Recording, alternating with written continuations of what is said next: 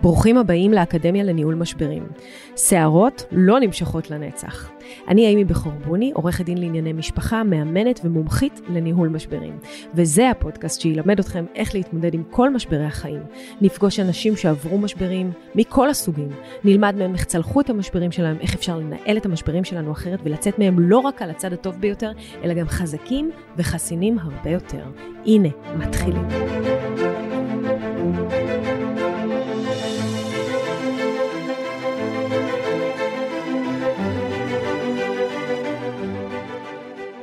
הגעתם לפודקאסט של עורכת הדין האימי בכור בוני. אני עורכת דין לענייני משפחה וגירושים, אבל מומחית למשברים, והפודקאסט הזה עוסק במשברים. איזה משברים? כל משבר, כי לכולנו יש משברים. אנחנו... משברים זה שפה אוניברסלית שקיימת בכל גיל, מין, גזע, דת. גם ילדים יש משברים, לגדולים משברים, שחורים משברים, לבנים משברים, לכולם יש משברים. ואנחנו פה לדבר עליהם אה, ולפשט אותם ולשאול איך אפשר להתמודד עם כל סוגי המשבר. אה, אז נכון שאני עורכת דין לגירושים ובעצם אה, ב-22 שנים האחרונות עוסקת במשברי גירושים שהם משברי חיים גדולים אבל כל משבר מורכב תמיד מהמון המון אתגרים אה, בדרך. והיום אני רוצה לארח את עורכת הדין מאיה קליין שהיא גם מתאמת הורית וגם מגשרת וכן לבוא מהתחום של דיני משפחה ולדבר על מה קורה כשאנשים כבר עשו הסכם גירושים, הם כבר הסכימו, והם עדיין ממשיכים לריב. קודם כל תספרי לנו מיד. אוקיי. Okay. אז קודם כל אני אימא מאושרת לשלושה ילדים, שניים מטיילים בעולם, טינג'רית בת 14 איתי בבית. זה כבר משבר. שניים מטיילים בעולם, אני רואה את עצמי בהתקף נכון, בדיוק. בדיוק ככה, אבל נשארה לי הטינג'רית ששומרת לי על uh, כל האנרגיות של השלושה ביחד. אני עורכת דין מזה 17 שנה, אבל בעשור האחרון אני עוסקת אך ורק בגישורים במשפחה. Mm-hmm. אני עושה גם הסכמי ממון, צוואות וייפויי כוח מתמשכים, אבל עיקר העיסוק שלי, ושם האני מאמין שלי, זה גירושין בגישור. יפה. אך ורק בתהליך של גישור. אה, גם אני בעצמי חוויתי גירושין, ואני יודעת להגיד אה, ממקום אישי שלגישור יש יתרונות מאוד ברורים. כששני הצדדים רואים לנגד עיניהם קודם כל את טובת הילדים, ולא רוצים לבזבז אנרגיות וכסף על בתי משפט, אז תהליך הגישור, שהוא גם מוגדר ותחום בזמן, הוא הפתרון האופטימלי. אני מסכימה איתך. גם, ועכשיו כמגשרת, אני מבינה ומאמינה בכל ליבי, שגישור הוא הדרך הנכונה לנהל פרידה, וכדי שגישור יצליח, אז אני משקיעה המון המון המון מחשבה ותשומת לב בשלב הראשון והקריטי, והוא זיהוי הצרכים, הרצונות והציפיות של הלקוחות, של הצדדים. ורק כשאני מצליחה לעבור את השלב הזה, אני מצליחה לעשות הסכם כולל שמצביע את רצון שני הצדדים. ואני מפה רוצה להגיע לשאלה ששאלת קודם. כן.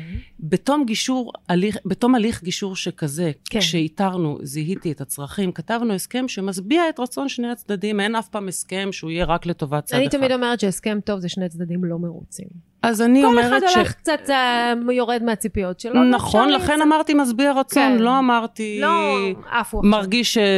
שזה... שהרוויח. Mm-hmm. לא הרוויח, mm-hmm. הוא משביע רצון, הוא יכול לחיות עם זה בכבוד. כן. Uh, כשתהליך כזה, נג... כשגישור מסתיים אצלי, אחרי שזיהיתי את הצרכים והגענו להסכם כולל, אז ניתן בעתיד לת... לקיים תקשורת מכבדת, יחסים טובים ולתפקד בשיתוף פעולה בכל מה שקשור לילדים. מתאפשרת מערכת יחסים הורית משותפת, עתידית, טובה. ואז המקום לתיאום ההורי קטן. רגע. הצורך רגע, בתיאום רגע. ההורי. אז קודם כל, בוא נעשה אה, סדר לשומעים שלנו. אז נכון, מה שאמרת עכשיו זה בעצם תהליך גישור, כדי להוביל את הצדדים אה, להסכם. אבל אנחנו רואים היום יותר ויותר חיה משפטית שנקראת תיאום מורי. זאת אומרת שאנחנו מגיעים לאיזשהו דיון בבית המשפט ואנחנו רואים שהצדדים רבים על השעות, על הימים, על החגים. בית המשפט יציע לנו בואו תלכו לתיאום מורי. אז אולי, אולי קודם כל נסביר מה זה בעצם תיאום מורי. נכון. תיאום מורי זה תהליך שבעצם נועד לסייע להורים שנמצאים בסכסוך קשה, במאבק ממושך. בא לעזור להם ולתקשר ביניהם, להתנהל בשיתוף פעולה בכל מה שקשור לילדים. זה מצב שבו הסכסוך הוא בעצימות כל כך גבוהה, שכמעט אין נושא שלא מעורר סערה. נכון. בגלל שאין תקשורת בין ההורים, הם מערבים את הילדים.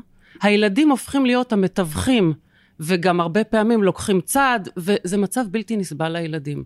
כאן נכנס המקום של המתאם ההורי, שבעצם הוא הגורם השלישי, הוא ציר התקשורת בין ההורים. זאת אומרת, הוא... בעצם אני רוצה לקרוא לזה שנייה בשם קצת ציני, את הגננת. משהו כזה. הוא אמר לי, הוא עשה לי, הוא לא מקשיב לי, הוא לא רוצה לתת לי, את הגננת. נכון? אה, זה קצת להיות סוג גננת של... של זה. נכון. אבל אה, האם את, האם את מרגישה שזה, שזה, שזה אפקטיבי? שזה עובד? שאת מצליחה לתקשר ביניהם? תראי, אה, התיאום בא לטפל רק ואך ורק בענייני הילדים. ולכן, אם סוגרים את כל הנושא בגישור כן. אצלי, כשסוגרים mm-hmm. את כל הפרמטרים האחרים, נסגר הנושא הכלכלי ונסגר הנושא הרכושי והמשמורת וכל הנושאים שכלולים בהסכם, ואז נוש... התיאום לא מטפל בדברים האלה, הוא מטפל אך ורק בענייני הילדים. זה משהו שהוא קריטי, כי כשזוגות מסיימים, כשההסכם לא נעשה אחרי זיהוי צרכים שלהם. וצד אחד פתאום יוצא מההסכם ואומר, רגע, עם זה אני לא מסכים ועם זה אני לא מסתדר, ויש זוגות גם שהמטרה אצלם היא הסכסוך. נכון. שזה מבחינתם המשך התקשורת, המשך הקשר. הילדים נמצאים במצב בלתי נסבל, חייבים, זה קריטי, שיהיה גורם שלישי.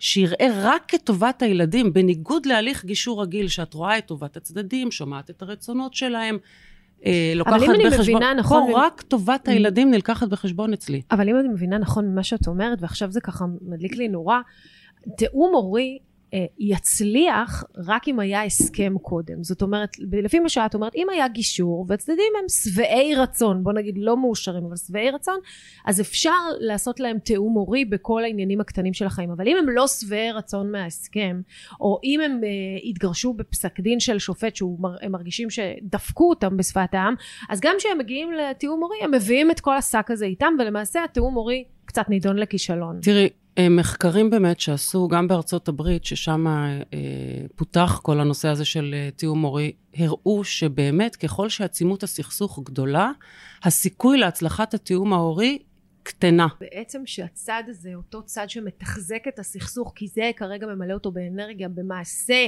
בלקיחת החלטות, פתאום הוא יהיה בריקנות מוחלטת. זה, זה המשבר. הוא פתאום יהיה במשבר, הוא יצטרך...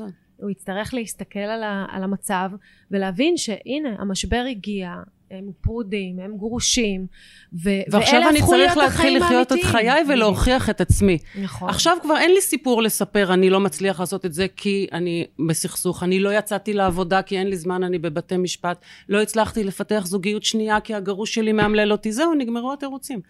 עכשיו נכון. זה המאני טיים. אז, אז מה, מה, מה לדעתך אפשר לעשות בשביל לשכנע אנשים אה, בשלבים האלה לעשות בכל זאת תיאום הורי כדי לייצר סיטואציה שבה הילדים לא בסכסוך? זה עובד על אנשים כל ה... אני אספר לך סיפור. כן. אה, נקבעה לי פגישת גישור לגירושין, ככה אמרו בטלפון. אה, הגעתי, הגעתי למעלית בבניין, ואני מסתכלת ונכנס זוג אה, שלובי ידיים, יפים ולבושים כאילו הגיעו מתערוכת האופנה במילאנו. ואני מסתכלת ואני בליבי אומרת, הם בטח אה, הגיעו פה לסוכן דוגמניות שיושב אה, בחדר ליד.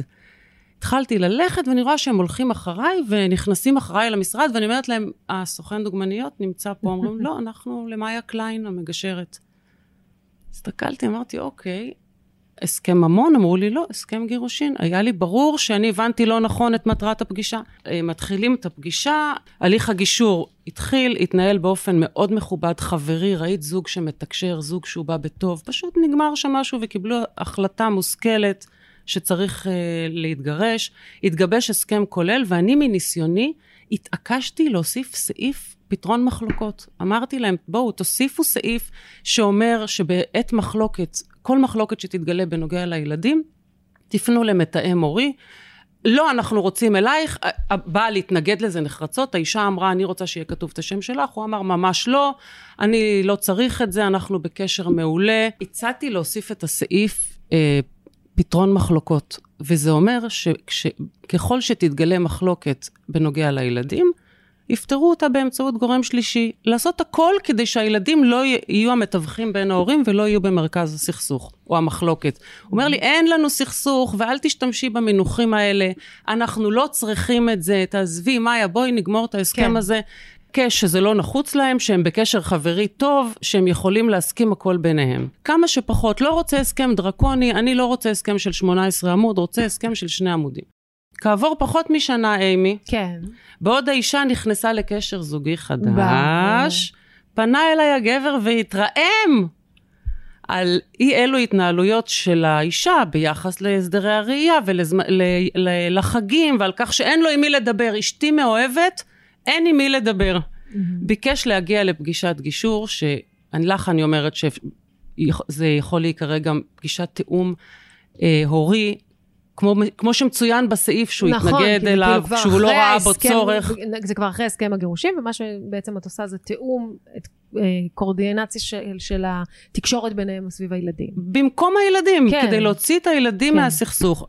הם הגיעו לפגישה ואכן המחלוקת נפתרה.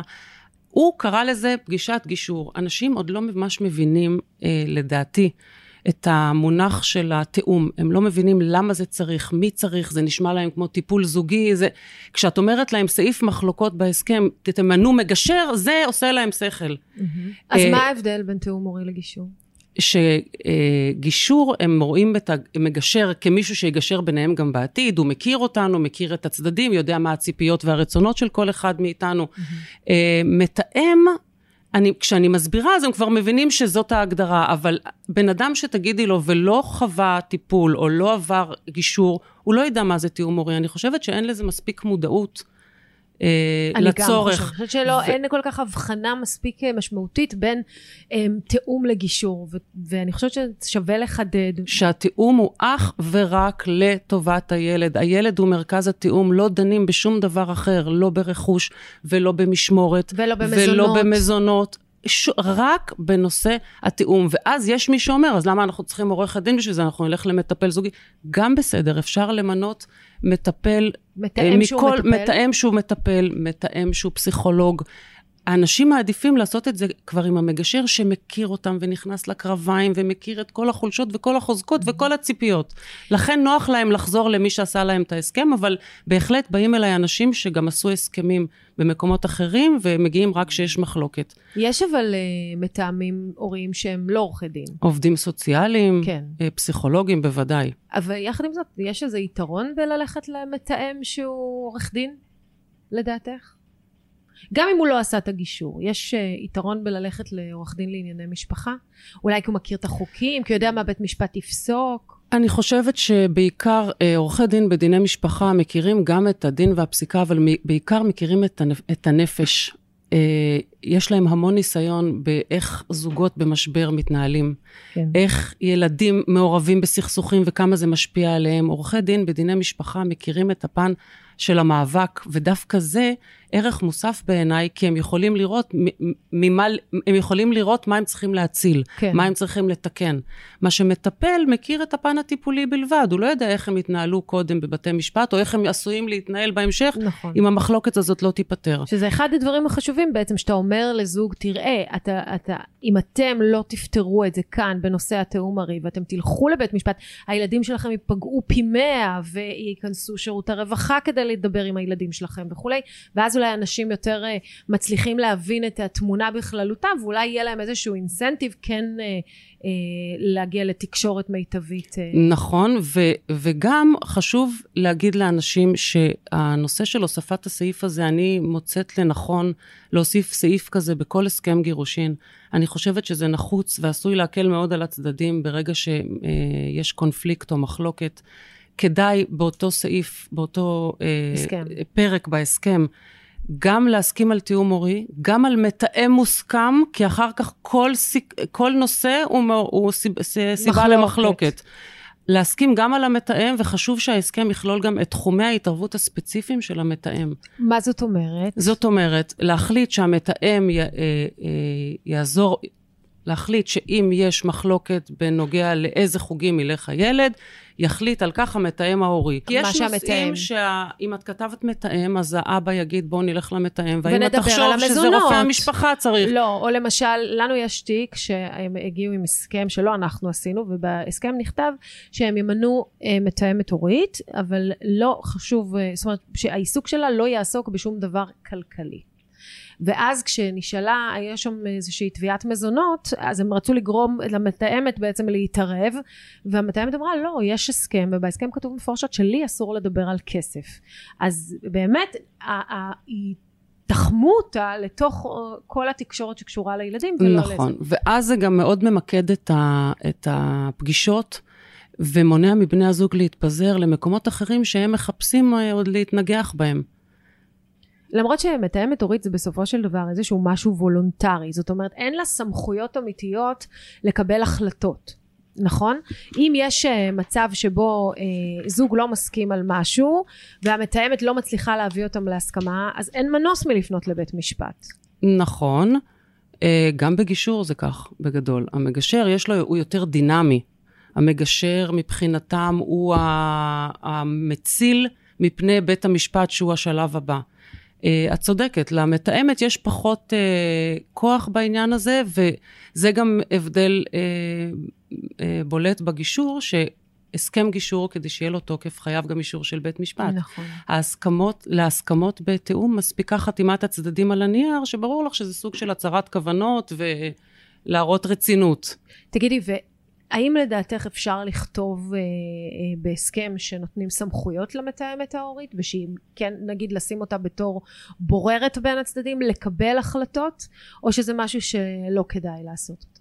אני חושבת שככל שיינתנו לה יותר סמכויות, אה, הצדדים ירגישו יותר מחויבים לתהליך. התהליך יסתיים יותר מהר, והצדדים גם ירגישו שהם חייבים לקיים את ההחלטות שהתקבלו בפניה. כי הרבה פעמים את רואה שצד אחד מגיע בשביל לעשות וי ולהראות לה, לבית המשפט או לעורך הדין של הצד השני שהוא היה בפגישה, אבל אין באמת כוונה לקיים שום דבר. ופה אם יינתנו לה סמכויות על פי דין, אני חושבת שזה בפירוש ייעל את התהליך. נכון, זה מאוד יכול לעזור, במיוחד אחרי הסכמים, כדי לא לחזור לבתי משפט. נכון. גם אם הם הצליחו להגיע כבר להסכם, אז איכשהו הקונפליקטים האלה בנושא הילדים גוררים חזרה פנימה לבית המשפט. למשל, אחת הבעיות שעולות עכשיו, ואנחנו רואים יותר ויותר תביעות בעניין הזה, זה האם לחסן את הילד או לא לחסן את הילד. האם... נכון. יש לי אפילו... אה, יש לי זוג לק- כזה. יש לי אה, לקוחה שבעלה לא מוכן שיבדקו את הילדים בדיקות אנטיגן אה, לפני שהם ייכנסו לגן, כי הוא טוען שהבדיקות מסרטנות והכל קונספירציה של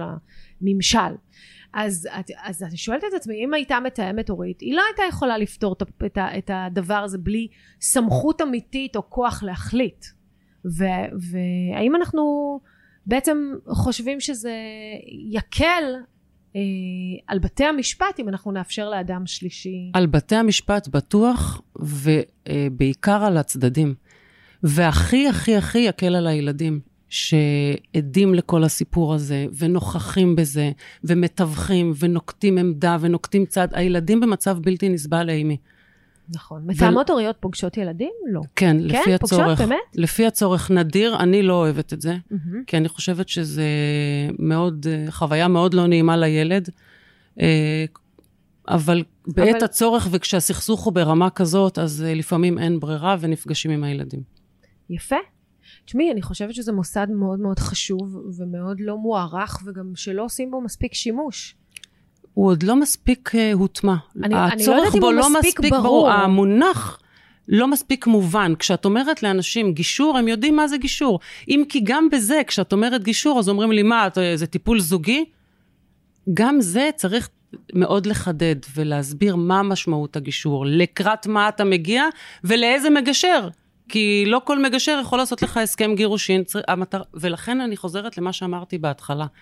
השלב הקריטי אצלי, בגישורים אצלי, זה שלב זיהוי הצרכים, הרצונות והציפיות. וכשזה מתבצע נכון, אימי, אני יודעת שכל מחלוקת ניתנת לגישור.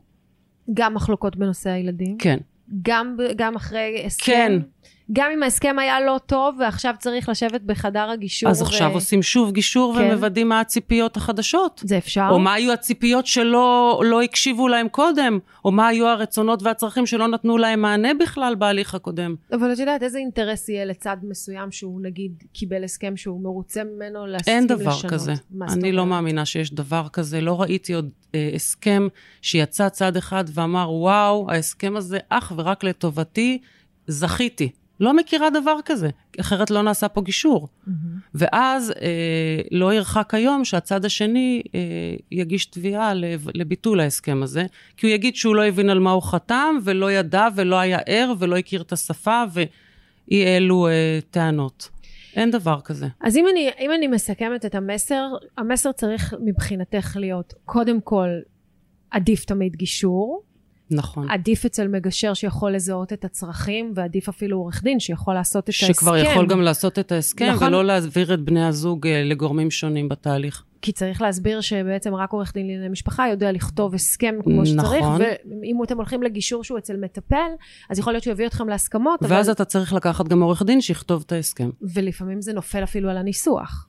נכון. אז לכן, אז אני אומרת, עדיף גישור, עדיף גישור אצל עורך דין לענייני משפחה, וההמלצה הגורפת שלך היא להוסיף סעיף בתוך ההסכם, שאומר שבוא נמנה מתאם הורי, אבל לא רק נמנה מתאם הורי, אלא נקבע כבר מראש מי זה, כדי שלא נתחיל מלחמות על... ולקבוע מי את זה? הסמכויות שיינתנו לו, לז- ל- לבודד ולזקק את, הס... את האפשרות, את תחומי. ההחלטה ו... ולהקטין את הסיכוי למחלוקות נוספות רק על הסיפור הזה של המתאם. נכון, של מה מותר לו הם להחליט במצב ומה שכל לא. דבר אה, מעורר מחלוקת וסערה, אז לפחות על זה שלא יהיה מחלוקות.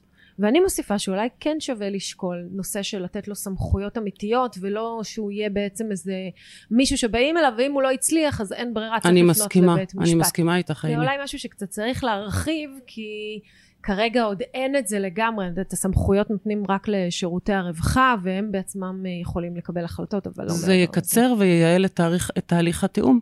ברגע שהם יודעים שהמתאם יכול לקבל החלטה ולהכריע, זה חד משמעית אה, ייעל את הדיון, יקל על בתי המשפט ויקל על הצדדים, והכי הכי על הילדים. ובעצם יפתור את המשברים האלה, את כל המשברים, פוסט הסכם, את כל המשברים שקשורים לקונפליקטים שקשורים רק להתארגנות מול הילדים, הוא לקח לי את הבגדים, למה הוא לא מחזיר לי את הבגדים, היא לקחה לי את הגרביים, למה הוא לא מחזירה לי, למה הוא לוקח את השמלות היפות ושולח עם הבגדים המלוכלכים, כל. היום אנחנו שומעים את זה, נכון. נכון?